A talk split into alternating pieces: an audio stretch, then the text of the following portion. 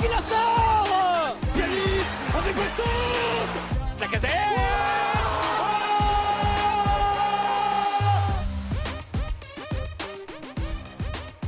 Salut à tous et bienvenue dans le nouveau podcast du Gone Olympique, le podcast qui parle de l'équipe dont le capitaine est Alexandre Lacazette. Mesdames et messieurs, je suis avec Kylian aujourd'hui. Comment vas-tu? Salut Romain, salut tout le monde. Bah écoute, euh, de mieux en mieux euh, en ce qui concerne l'Olympique lyonnais, puisque ça fait quand même plusieurs euh, matchs de suite où on voit non seulement on gagne, où on ne perd pas du moins, et on voit du mieux dans le jeu, dans l'envie, dans le, mental. D'ailleurs, il n'y a pas de secret, on l'expliquera en partie pour moi les raisons qui font que ça va aussi mieux. Mais donc voilà, ça fait du bien de reparler un peu plus du club, ou du moins des performances du club de manière positive. Et toi, comment vas-tu? Eh bah écoute, ça va en, en pleine forme, euh, tout va nickel. euh, Les, les quatre derniers matchs ont été, euh, enfin les quatre derniers matchs, c'est un gros mot. J'aurais presque même tendance à dire les trois derniers matchs parce que la victoire à Ajaccio a été Oui, un plutôt peu, trois. un peu poussive. Euh, bien qu'il y ait les trois points à la fin, et c'est ce qu'on demande depuis longtemps. Hein. S'ils nous avaient dit ils jouent comme des comme des guignols, mais ils prennent trois points à la fin de chaque match, euh, comme le PSG, euh, pratiquement, j'ai envie de te dire, euh, pourquoi pas. Et le tacle glissé. parce que C'est vrai qu'on on était en, en gros manque de points, donc euh, même des mauvaises performances qui amenaient trois points, euh, bah typiquement Ouais. comme un petit peu, euh, un petit peu si je dis pas de bêtises, le match, euh, le match contre Lille euh, à l'aller euh, en championnat, il me semble qu'il, j'ai peut-être la mémoire un peu rapide là, je vais, je vais vérifier ce que je raconte, mais il me semble qu'ils viennent à la maison, qu'on gagne un 0 euh, Ouais, mais euh, qu'on fait un match, euh, qu'on fait un match qui est vraiment euh, bien, bien, bien dégoûtant. Ouais, ouais, c'était Euh, miraculeux. Donc, euh, donc voilà, euh, typiquement des matchs comme ça, euh, c'est quand même agréable. Et puis malheureusement, Lille a encore été euh, notre souffre-douleur euh, hier soir parce qu'on enregistre euh, le mercredi, le jeudi pardon, lendemain de, de victoire, mais avant le tirage au sort. Donc malheureusement, on vous aurez le tirage au sort notre futur adversaire en, en quart de finale. Bah tiens, on va on va commencer par ça. euh, on va commencer par ça, Kylian. euh, en Coupe de France, qui est-ce que qui est-ce que tu souhaiterais tirer? Alors pour nos chers auditeurs qui n'auraient pas forcément en tête euh, euh, les personnes qu'on pourrait tirer, bien que vous écouterez le podcast après le tirage au sort, euh, tu as le choix entre Toulouse, Grenoble, Rodez, Annecy, Nantes, Marseille ou le vainqueur de Lorient-Lens. Qui est-ce que qui est-ce que tu voudrais euh, tu voudrais tirer? Euh, alors, euh, je, je sais pas, c'est compliqué parce que on pourrait se dire on va choisir la solution de facilité en, en jouant euh, Rodez. Il me semble qu'il reste Rodez, tu l'as donné là, non? C'est ça, ouais. En, Ligue 2, Rodez. il reste euh, Rodez, Grenoble et Annecy. Voilà, alors on pourrait se dire bah, une des équipes de, de Ligue 2 en jouant la facilité, et c'est une première réponse que je, je vais te donner, mais dans la mesure où on a réussi à sortir Lille, qui, enfin, ils font pas la même saison qu'il y a deux ou trois ans quand ils avaient gagné le championnat, hein, ne, on, qu'on se trompe pas, mais c'est quand même une bonne équipe.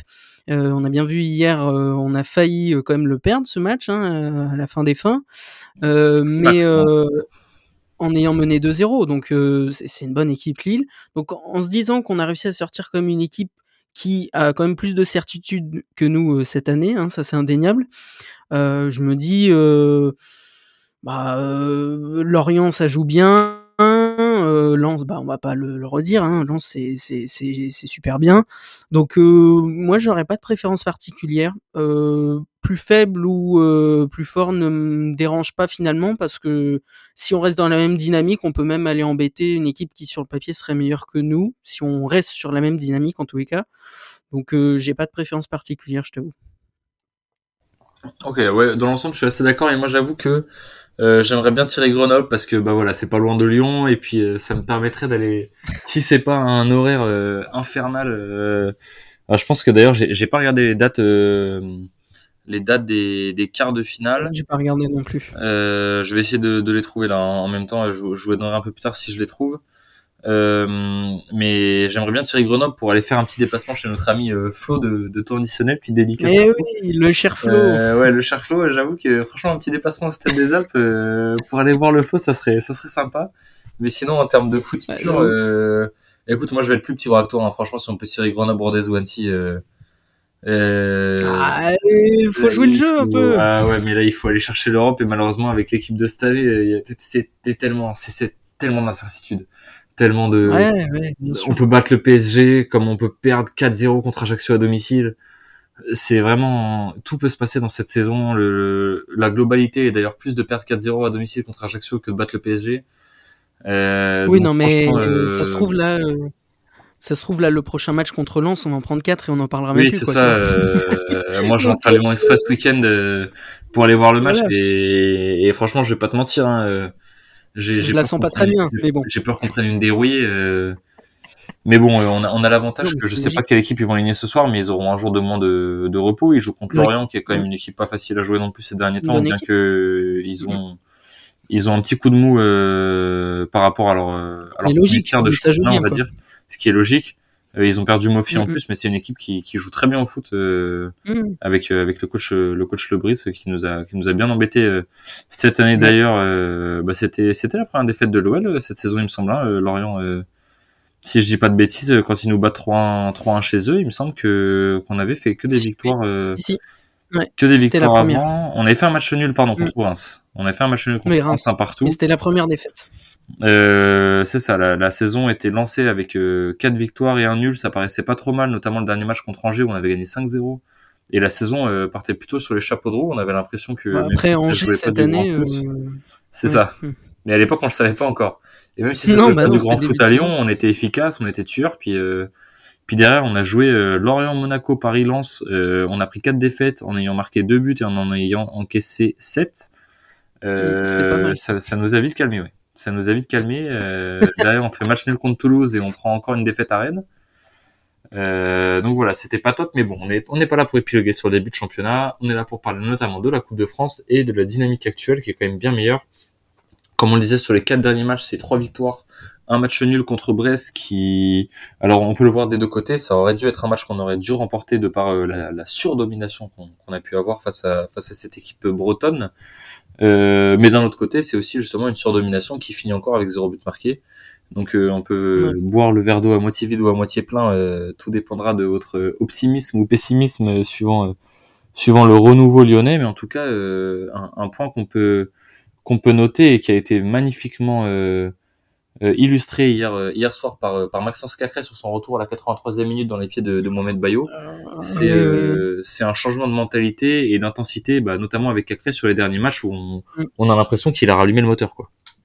Ah non mais là cette action là pour moi, enfin Jamais je voyais un joueur revenir de base, encore moins Cacré euh, vu euh, comment il galérait depuis le début de saison. Et cette action, euh, enfin quand j'ai quand j'ai vu bah, déjà les, les Lillois étaient en supériorité dans la surface, c'est fini. à moins d'un exploit de Lopez, il y a but. Je me suis dit c'est fini, c'est perdu, c'est foutu. Et là, qui je vois débarquer? Je vois Maxence Cacré qui sprint comme comme rarement je l'avais vu sprinter et enfin un retour défensif complètement dingue. Ouais, puis une, attitude après le retour, euh, euh, bah déjà d'un Lopez qui va qui va lui embrasser le front tel Laurent Blanc avec Fabien Barthez euh, en 98 et, et, une attitude de Cacré presque moi je l'ai trouvé presque presque nonchalant c'est peut-être pas le terme mais mais après cette intervention avec un air de dire voilà genre j'avais presque l'impression que c'était revenu dans une sorte de normalité euh, pour lui, euh, en ayant quand même au fond du regard une sorte de regard vers ses coéquipiers en disant euh, les gars, c'est bien ce qu'on a fait pendant 85 minutes, mais si c'est pour se relâcher à 5 minutes de la fin et que personne revienne alors que à la base c'est quand même un corner pour nous, euh, ça ça va pas être possible. Donc donc on reste dedans jusqu'à la fin. Et j'ai l'impression que ce retour, il a remis toute l'équipe dedans et que et que très honnêtement, je pense que que si cette action euh, finit sur euh, sur autre chose qu'un évidemment pas un but, hein, mais sur autre chose que qu'un retour de Cacré, notamment euh, un arrêt de Lopez ou une frappe complètement ratée de Mohamed Bayo, euh, je pense qu'on perd la séance de sur but derrière. Je pense que cette action, elle a, elle a été une sorte de, de, de déclic euh, mental de, de de, tous les joueurs. On, on peut pas perdre, on a trop donné dans ce match. Peut-être qu'ils sont un peu au-dessus de nous, mais on, on a trop bataillé. Euh, on revient de trop loin avec ce qu'on fait depuis deux trois matchs pour pour perdre en penalty à domicile. Et, euh, et j'ai un peu le sentiment que que ce match-là face à un Lille qui a quand même été très costaud, on peut on peut pas dire que Lille ait fait un mauvais match, hein, loin de là. C'est vrai qu'il y a eu une erreur de leur défenseur central euh, Euro, si je dis pas de bêtises, euh, sur le but de la casette, bien que la passe qu'on lui donne est quand même loin d'être fantastique. Euh, et puis euh, et puis le premier but de Cherki qui est, qui est, qui est absolument magnifique avec une combinaison dans les petits espaces entre entre nos attaquants, euh, notamment la casette et, et, une finition de Cherki absolument incroyable, qui d'ailleurs on en parlera plus tard a fait un match fantastique. Mm. J'ai trouvé que ce match c'était vraiment le le la, la première pierre posée à l'édifice d'une d'une intensité retrouvée, d'une motivation retrouvée, d'une d'une mm. rage de gagner et puis et puis t'as l'impression que ça lance ça lance une vraie série parce que parce que c'est vrai que tu, tu fais trois victoires sur les quatre derniers matchs, tu reçois Lens à domicile le dimanche soir, qui est une des meilleures équipes du championnat derrière, derrière Marseille cette année, parce que c'est vrai que le PSG est premier du championnat, mais pour moi, le PSG, c'est pas une équipe qui fait rêver.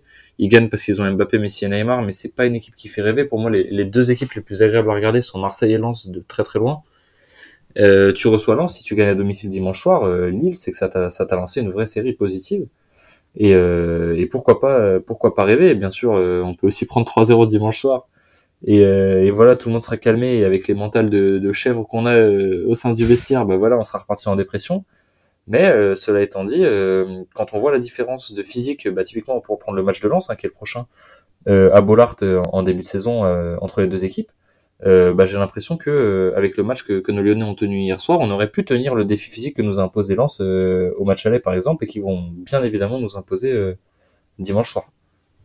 Mais mmh, si tu regardes, euh, après on verra sur le long terme, mais ce, ce mieux qu'on vit actuellement avec le club, si tu regardes bien, pour moi c'est euh, euh, ça donne tort à Laurent Blanc parce que quand il est arrivé, Laurent Blanc il a dit euh, moi je veux me baser sur des joueurs d'expérience avant les jeunes, je veux me baser sur des mecs qui ont de la bouteille, etc. Forcé de constater que ce qui ne fonctionnait plus même si quasiment plus rien ne fonctionnait, mais ce qui, les points saillants qu'on avait largement identifiés qui ne fonctionnaient plus dans le club, donc avec des joueurs d'expérience, force est de constater qu'aujourd'hui, quand c'est des jeunes qui les remplacent, bizarrement, très bizarrement, ça va mieux. Barcola, je suis désolé, c'est le jour et la nuit avec Toko et Kambi, il est pas, il a des défauts encore, hein, il est jeune, euh, il est pas parfait, mais enfin, il fait quand même largement mieux que Toko et Kambi, euh, au même poste. Euh, au milieu. Attention, spoiler alerte, il court. Ah oui, il court, incroyable, vraiment, c'est quelque chose qu'on n'avait plus vu chez un joueur de foot à l'Olympique Lyonnais depuis très longtemps, un joueur de foot qui court, prénommé Bradley Barcola. Enfin, moi, je trouve ça dingue, dingue, dingue. Non, plus sérieusement, euh, voilà, si avec quelques jeunes qui ont repris, enfin qui ont repris, compris des places à des postes qui, qui étaient problématiques avec les joueurs d'expérience, ça va mieux, ça va mieux. Ils insufflent quelque chose, ils donnent une fraîcheur. Euh, Cherki qui a réussi enfin à prendre sa place, euh, le milieu de terrain qui a réussi un peu à se mettre en place, même s'il y a encore quelques soucis, mais c'est mieux. La défense, Lovren qui nous fait beaucoup de bien. Bon, ça c'est un joueur d'expérience, mais à côté de lui, il y a un petit jeune à chaque fois, Diomande ou Lokeba, ça fonctionne bien. Euh, à droite, si c'est pas Gusto, c'est Kumbendi. Enfin voilà, je, je trouve que euh, on y gagne en mettant les jeunes. Pour l'instant, on, on, y gagne plus que euh, la volonté qui était de Laurent Blanc au début de mettre des joueurs d'expérience. Donc, pour l'instant, c'est le jeunisme entre guillemets qui l'emporte. Euh, après, il faut pas trop non plus s'enflammer. On connaît notre club. Euh, ça se trouve dès euh, dimanche soir, on retournera dans nos travers et on parlera plus de tout ça. Mais force est de constater que sur le court terme, pour l'instant, la parole est donnée avant tout et avantage surtout aux jeunes pour moi. Oui, c'est sûr, on est, loin d'être sorti, mais les jeunes nous aident quand même pas mal. Bah, on, pour parler des jeunes, on va parler de Barcola, on va parler de, de Cherki. Je sais que dans l'équipe en interne et notamment euh, notamment toi, euh, on a parfois un avis euh, assez assez tranché, enfin tranché, non, mm. c'est pas le mot tranché, mais assez sévère avec avec Ryan Cherky parce que parce que voilà, tout le monde le sait, c'est un joueur qui a qui a un, talent footballistique absolument incroyable, mais mais force était de constater qu'il il fallait se demander si c'était un talent de, de footballeur à, à 11 ou si c'était quelqu'un qui était plus fait pour euh, pour du futsal ou pour du, du foot euh, on va dire euh, plus amateur parce qu'on avait l'impression qu'il n'avait pas la, la, bouteille physique pour tenir 90 minutes sur sur un match qu'il n'avait pas la, la, puissance pour aller aller vraiment faire des décalages sur les côtés quand il jouait sur l'aile ou même pour jouer dans les bons timings.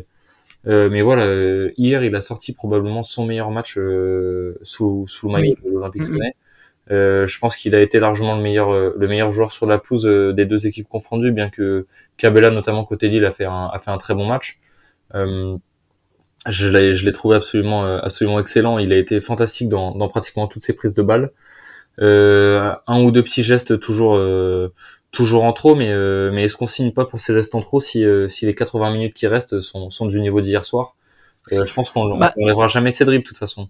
C'est, c'est un jeu après, et il faut que ce soit au service de l'efficacité. Oui, oui, non, mais après, moi, je, euh, je suis très content de, parce que moi, j'ai été très critique envers Ryan Cherky par le passé et je, je, je veux dire, je le regrette pas du tout parce que pour moi, c'était totalement justifié. Euh, mais aujourd'hui, je suis ravi de constater qu'il a quand même évolué. Je suis ravi de constater que euh, non seulement il a évolué, mais les gens, notamment Laurent Blanc, qui, avait dit qu'il avait, qu'il prenait un peu sous son aile. Et bah ça a l'air de fonctionner ce, système-là de, de l'avoir pris entre guillemets un peu à part sous son aile pour euh, le, prendre différemment, le l'amener différemment. Euh, donc, euh, bah, forcé de constater que ça fonctionne en tous les cas depuis plusieurs matchs quand même. J'en suis ravi, mais pour moi ça, enfin, je veux dire, c'est super, hein, mais ça, hum, pour moi, ça, n'excuse pas ce qui ce qui a eu avant, ces entrées catastrophiques et le comportement qu'il a pu avoir c'est beaucoup mieux, c'est le jour et la nuit, c'est le Ryan Cherky que on attendait tous et qu'on préfère tous voir. Mais pour moi, il faut pas non plus euh, dire qu'on s'est trompé avant. Pour moi, ce qui ce qui faisait avant, ça c'était pas du tout dans le bon sens, ça n'allait pas. Et je suis ravi de voir le Ryan Cherky 2.0 euh, qui euh, nous fait le plus grand bien et qu'il faut garder sur ce même rythme-là en tous les cas. Ouais, c'est sûr qu'il a encore, il a encore beaucoup de choses à gommer. Je suis assez d'accord avec toi. Moi, j'ai jamais perdu espoir, mais mais sur les sur les derniers mois, notamment euh, notamment euh, avant la Coupe du Monde, j'avais j'avais l'impression d'un joueur qui euh, qui était dans un club qui savait en perdition et qui voulait être le mec qu'on met en une dans le progrès pour dire bah voilà hier Ryan Cherky a, sauvé l'Olympique Lyonnais de la défaite ou Ryan Cherky a donné la victoire à l'Olympique Lyonnais et qu'il y avait que ça qui comptait pas qu'il savait plus jouer au foot mais qu'il pensait à Ryan Cherky j'ai l'impression que maintenant il pense un petit peu plus à l'Olympique Lyonnais et à l'efficacité.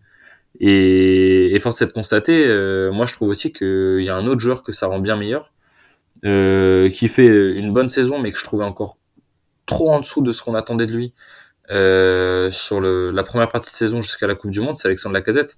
Je trouve que depuis que Ryan Cherky a augmenté, a, a monté d'un niveau, a monté d'un cran et a, a commencé à, à, être dans l'efficacité, euh, je trouve qu'Alexandre Lacazette euh, pèse encore plus sur le jeu.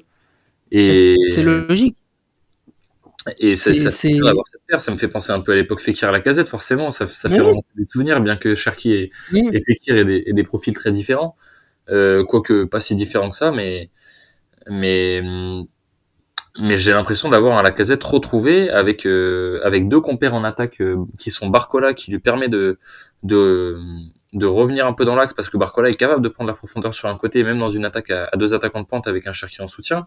Mais Barcola, il est aussi capable de prendre euh, la profondeur dans l'axe euh, quand euh, la casette va venir décrocher un petit peu et que Cherki va venir ouvrir en prenant l'espace sur l'aile, par exemple. Euh, donc franchement, euh, j'ai l'impression qu'il est entouré de, de deux petits de deux petits élèves avec avec le maître au milieu et que et que ces deux petits élèves qui fonctionnent comme lui ils voient le football, que les trois ils ont l'air de bien fonctionner ensemble et que euh, malheureusement dans tout ça, euh, Amin Sarr, euh, qui vient d'arriver pour un peu plus de 10 millions d'euros, euh, bah, je sais pas trop où est-ce qu'il va mettre son nez, surtout, euh, évidemment on va pas le juger, hein, mais surtout quand on voit à quel point il a l'air perdu sur les premières rentrées. Alors évidemment il vient d'arriver, donc je, quand je dis ça... Son entrée hier était pas mal. Hein, elle est pas mauvaise, elle est pas mauvaise. Quand je dis ça, j'ôte, j'ôte tout jugement, évidemment. je ne jugerai pas Amin Sarr sur, sur trois bouts de, de 20 minutes de match, bien, bien loin de là. Je ne connais pas encore ses qualités, mais j'ai hâte de les découvrir.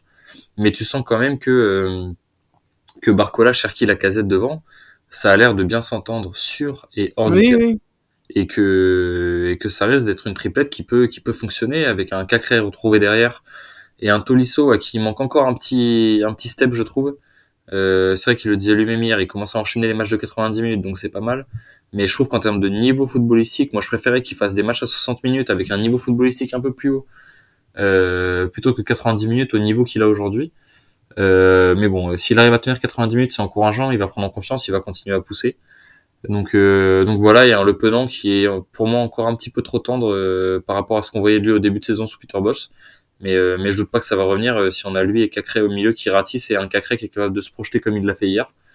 Euh, écoute, ceux-là avec un Lovren derrière qui est, qui est impérial depuis qu'il est arrivé pratiquement.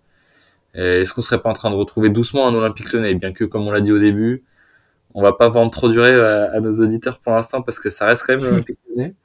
Mais est-ce qu'on est-ce qu'on n'a pas l'impression de trouver trouver une base, une sorte de colonne vertébrale avec euh, ce Lacazette qu'a créé euh, Lovren, euh, qui est un petit peu nécessaire à, à, un Olympique Lyonnais et à une équipe de foot euh, de manière globale intéressante et efficace.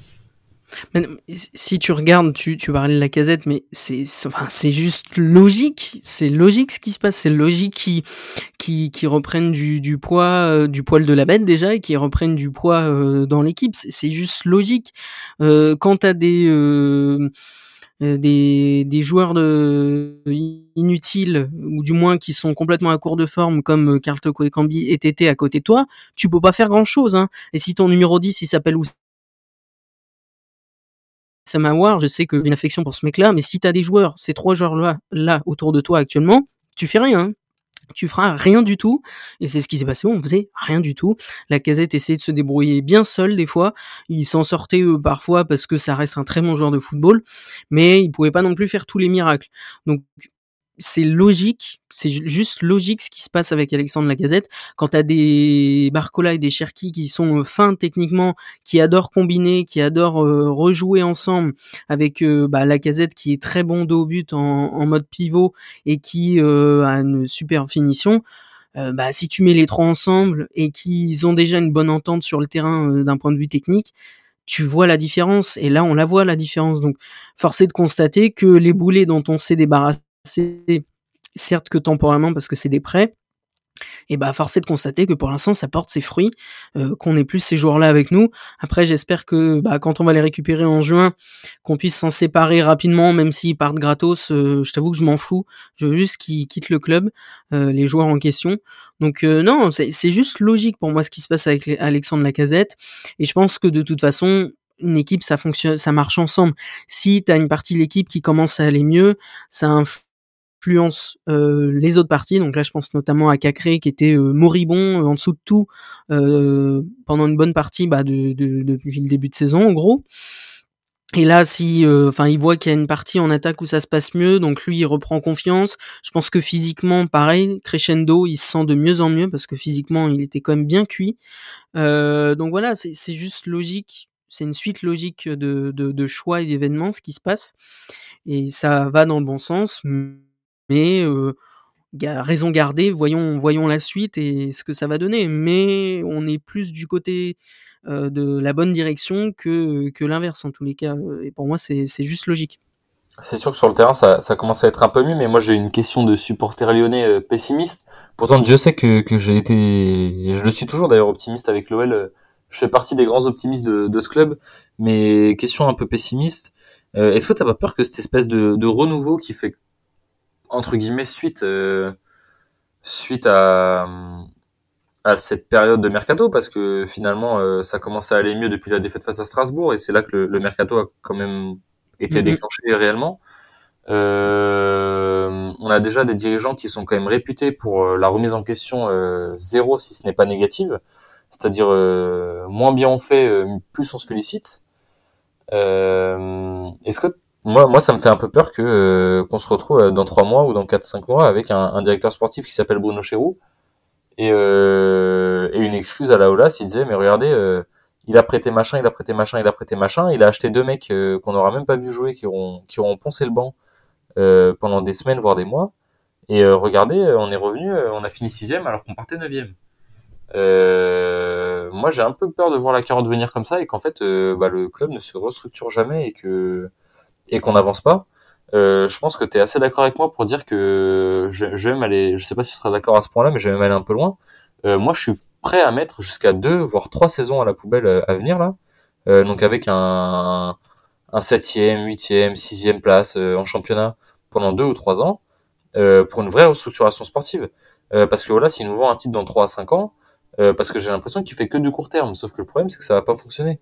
moi, si c'est pour jouer le titre dans trois ans, mais qu'après, dans 4 ans, 5 ans, 6 ans et jusqu'à dans 10, 15 ans, euh, on se retape les 10, 12 années qu'on vient d'avoir là. Euh, alors, il y a peut-être des supporters qui vont pas me comprendre, hein, mais moi, j'en ai rien à foutre d'être champion dans 3 ans. Moi, je veux qu'on parte sur une dynamique où euh, bah, on sera peut-être pas champion dans 3 ans, on sera peut-être champion dans 10 ans, mais en de, dans 3 ans à dans 10 ans, on aura une équipe qui sera compétitive, qui jouera l'Europe tous les ans, qui jouera la Ligue des Champions tous les ans, qui se battra pour le championnat tous les ans, pour sortir des poules de Ligue des Champions tous les ans, voire aller plus loin et faire des parcours un peu comme on a pu le faire euh, euh, lors de l'année Covid avec le, Final 8 à Lisbonne, ou euh, comme l'Ajax a pu le faire quand ils ont, ils ont perdu malencontreusement et malheureusement contre Tottenham en demi-finale. Moi, les projets à court terme de l'AS, je les veux pas. Et quitte à ce que ce soit gagner le championnat dans deux ans, si on m'assure que dans deux ans on gagne le championnat, mais que c'est un projet qui est que à court terme, moi j'ai pas envie de signer. Et j'ai un peu peur que, ce soit euh, ce vers quoi on se profile, étant donné qu'Olas officiellement dans trois ans il est plus là, il a aucun intérêt réel à, à voir ce qui va se passer dans dix ans, hormis son, son amour pour le club. Euh, malheureusement, avec tout le respect que j'ai pour euh, notre président Jean-Michel Aulas et tout ce qu'il a fait pour le club, j'ai un peu l'impression que cet amour euh, du club il l'a perdu pour euh, pour un amour euh, de pouvoir, d'ego et, d'argent. Euh, non, mais tu as, raison de, mettre en avant cette possibilité parce que c'est un vrai risque. Hein. On, on, connaît la maison quand même, on sait comment il fonctionne. Dès que dès que ça va mieux, ils sont les, notamment Jean-Michel Aulas, il est le premier euh, à dire vous voyez j'avais raison. Enfin, tu vois, à s'attribuer les mérites alors que souvent il est pour euh, rien du tout. Donc euh, c'est le risque. Bien sûr, c'est le risque et c'est le risque que, ça les conforte dans le, système actuel. C'est le risque, mais je t'avoue que je sais pas, j'ai du mal à me positionner. Il y a quelques temps, je me disais bon, tant qu'à faire, on finit douzième cette saison, comme ça on est bien nul et on est définitivement débarrassé du, système actuel. et il y a une autre part de moi qui me dit euh, je suis content que ça aille mieux quand même pour le, le club, je suis content qu'on qu'on revoie des joueurs qu'on avait vus. Je j'arrive pas trop à me positionner là-dessus, je t'avoue. Je je saurais pas quoi répondre. Pour moi, les deux points points de vue peuvent s'entendre et euh, je je bien sûr je je veux un un projet à long terme euh, euh, sur 10 15 ans qui qui qui se veut vertueux et qui, qui fonctionne. Euh, mais ça me, enfin, ça fait chier aussi en tant que supporter de voir euh, une saison comme celle qu'on a euh, pour l'instant, quoi. Donc, je, je t'avoue que j'arrive pas trop à me positionner sur le sujet. C'est sûr que c'est long, mais est-ce que est-ce qu'il faut pas un peu manger notre pain noir entre guillemets pour pour améliorer la situation? Je pense qu'il faut l'accepter. On, on, est tous plus ou moins d'accord pour dire que que le foot c'est un sport assez cyclique et que, et que voilà, on peut pas être au top, euh, on peut pas être au top toute notre vie. Hein, euh, c'est pas possible. Il y a même probablement un jour euh, qu'on connaîtra pas, je l'espère, dans notre, dans notre vie de supporter, mais il y a probablement un jour on va même peut-être redescendre en deuxième division. Euh, voilà, malheureusement, euh, on, un club ne peut pas être éternel, euh, sauf le Real Madrid, bien évidemment. Mais, mais à partir de là, je me dis, est-ce que, est-ce que des années un peu comme on pu, comme on pu les vivre, comme on a pu les vivre à Marseille, euh, ça ferait pas du bien parce que Marseille, bon certes c'est la première saison où ça commence à revenir un peu euh, de manière correcte. Il y a eu l'année dernière aussi, mais ils se sont fait sortir euh, avec des champions un peu bêtement, ce qui, montre quand même que, le projet était pas complètement abouti, mais ça fait une deuxième saison derrière qui est quand même costaud et qui est bien plus costaud. Euh, Est-ce qu'on n'est pas un petit peu sur euh, un, modèle qui marche bien sur le sur le long terme et avec un Longoria qui a qui a réussi, ça me fait mal au cœur de dire ça, hein, mais à, à, remonter le club et à, à le restructurer, euh, ça, ça, a pris un peu de temps, mais à, à le remettre euh, droit sur ses pattes avec une vraie ambition euh, sportive. Euh, Est-ce qu'il faudrait passer à l'OL aussi maintenant? Voilà, avec qui, comment, pourquoi? Ça c'est ça c'est autre chose. Mais voilà, moi je mettrais un petit bémol à la bonne série actuelle là-dessus. Mais comme tu le dis, on va pas non plus bouder notre plaisir à voir no notre équipe enfin jouer au foot un petit peu et en espérant toujours, bien que les espoirs sont minces, que que nos dirigeants se réveillent. Euh, je sais qu'il va y avoir des manifestations de supporters encore, euh, encore ce week-end. Euh, les, les, les, deux groupes de supporters ont invité à, un regroupement autour du stade à, 20h, une heure avant le coup d'envoi, donc, donc 45 minutes avant le coup d'envoi dimanche soir, pardon. Mm. Euh, donc voilà, on n'en sait pas plus pour l'instant sur euh, sur le déroulement des événements, mais c'est rare que que 45 minutes avant il y ait des événements qui se fassent euh, encore sur le parvis du stade. Généralement, les gens, notamment dans les copes, commencent à être déjà pas mal en tribune. Donc, euh, qui plus est sur des matchs du dimanche soir, euh, où les tribunes commencent à être pleines euh, 45 minutes avant, généralement ça commence à être bien plein. Donc, euh, donc voilà, à voir, euh, à voir ce que ça donne, à voir ce qui se passe. Mais, euh, mais je sais que c'est notamment pour, pour manifester contre le, la direction euh, actuelle euh, que prend le club, donc, et la direction sportive Mm. par le club et les dirigeants eux-mêmes. Donc, donc voilà, à voir, à voir ce qui va se passer. J'en ai aucune idée. hein. Ça se trouve, ils vont, ils vont nous demander de boycotter et de jamais rentrer dans la tribune. Donc, donc ce sera peut-être ça, j'en sais rien. Mais, mais voilà, ça m'étonnerait. Je pense que ce sera plus pour exprimer un, un opinion de manière globale. Et puis, et puis voilà, j'espère qu'on va continuer à, à avancer un petit peu d'un point de vue purement sportif et terrain, euh, bah, comme c'est le cas depuis 3-4 matchs où j'ai l'impression que ça va un peu mieux. Laurent Blanc semble un peu mieux dans ses bottes et semble avoir euh, trouvé une formule qui, qui marche mieux. Euh, qui marche, ça sera un gros mot, ça sera un peu facile de dire ça après trois matchs et vu le contenu qu'on nous a proposé depuis un an et demi, mais, mais qui marche un peu mieux en tout cas et, et qui semble être, être sur de bons rails pour, pour faire une fin de saison plus agréable je, je me je me risquerais pas à pronostiquer un, une arrivée en Coupe d'Europe en fin de saison parce qu'on en est encore très loin, mais une fin de saison tout du moins euh, plus agréable Plus au moins pour, les, pour les yeux et et ouais euh, plus calme pour les têtes parce que c'est vrai que on commençait à en avoir un peu marre que ça crie dans tous les sens et que ça se passe mal à tous les étages, que tout le monde tape sur les doigts de tout le monde sans savoir qui est le qui est le vrai responsable, bien que toi et moi avons avons notre petite idée. Après, euh, un dernier mot sur ce que tu disais tout à l'heure. Euh, Bruno Chéroux, potentiel directeur sportif, ça, je pense que tout le monde est d'accord pour dire qu'on n'en veut pas. On veut pas de ça. Euh, je, je, pense que c'est la pire, pire des décisions à prendre. Je, je comprends euh, de moins en moins Jean-Michel Aulas. Enfin, ça, ça fait un moment que je le comprends plus trop. Mais c'est vraiment la, le pire, pire choix à faire. Après, ce qui me rassure en partie, c'est que John Textor a pas l'air trop euh, de cet avis-là parce que il cherche d'autres euh, potentiels hommes à ce poste-là. Euh, donc voilà, je sais pas trop, mais en tous les cas, Bruno Chéreau, directeur sportif, euh, ça va pas être possible. Hein donc espérons que ça ne se fasse pas, parce que même s'il cherche un conseiller sportif pour l'épauler, qui que ce soit, il y a eu la rumeur Sonny Anderson ou même d'autres.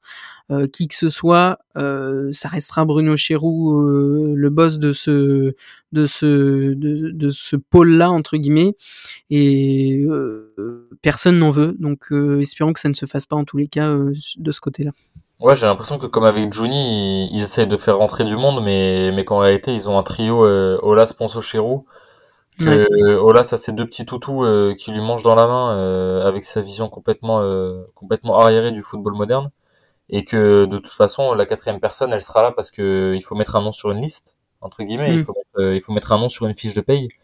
Mais que de toute façon son avis ne sera jamais euh, jamais réellement écouté euh, comme ça a été qu'avec Juninho hein, d'ailleurs parce que parce que voilà ça a beau dire chaque semaine dans les médias qu'il lui a donné les clés et que et que Juninho ne les a pas saisies c'est vrai que quand Juninho est arrivé il lui a dit qu'il lui donnerait les clés et que Juninho n'a pas été parfait mais euh, je peux vous dire que sur un trousseau de 20 clés, il en a peut-être laissé une ou deux. Donc, euh, donc voilà, c'est beaucoup de mensonges, etc. Et j'ai peur que, que ça continue comme ça. D'ailleurs, il a encore déclaré cette semaine Olas en réponse hein, au, à l'article de l'équipe euh, qui parlait d'un directeur mmh. sportif et notamment de la recherche de John Textor d'un directeur sportif à l'étranger.